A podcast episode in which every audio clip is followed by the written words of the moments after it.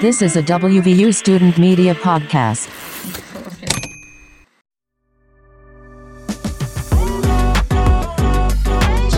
Welcome back, Mountaineers. A soccer victory, parking ticket data, and what departments are moving into B&E.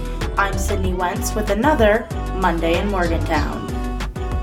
The West Virginia Mountaineers men's soccer team won their final home match of the 2022 regular season, defeating the Georgia State Panthers 3 2 on senior night on Sunday in a matchup packed with action from the start. The Mountaineers moved to 5 6 4 2 1 4 in the Sun Belt Conference and now have a winning record in conference play, with a chance to avoid head coach Dan Stratford's first losing season as head coach.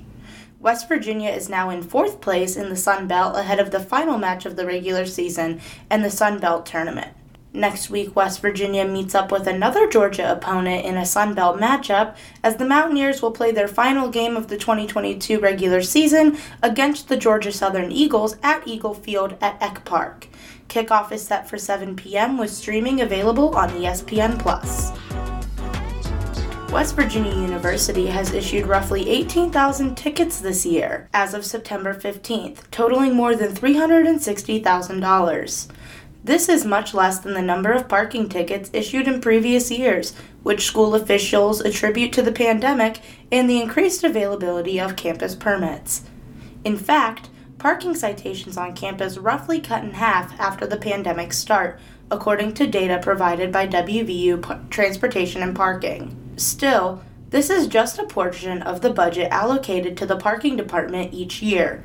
In short, money collected from parking fees and violations is allotted towards the overall budget of the Transportation and Parking Department, which can range from 4 to 5 million each year, according to Ted Chevelik, Associate Vice President of Business and Auxiliary Services. The amount collected from parking violations only makes up a portion of the budget.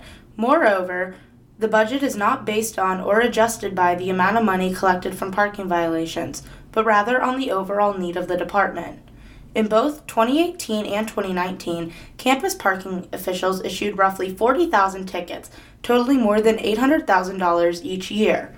Chevelik had this to say about charging for parking on campus.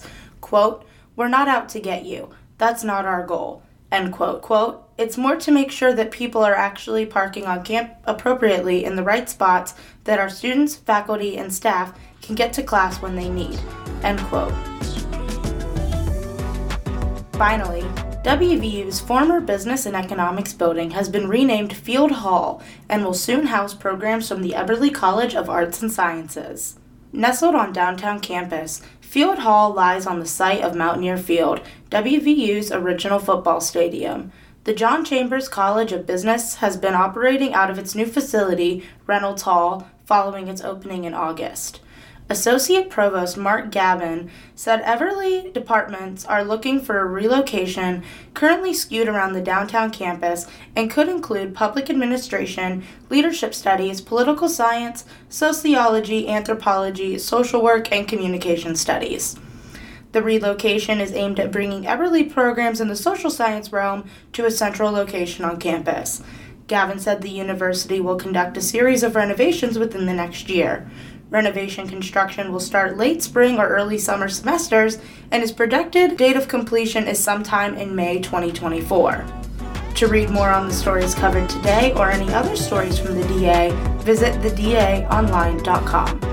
That's all for now, Mountaineers. Stay safe and healthy, and we will see you next week for another Monday in Morgantown.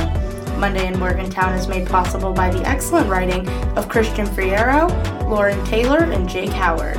Listen to Monday in Morgantown at thedaonline.com slash podcast or wherever you stream podcasts.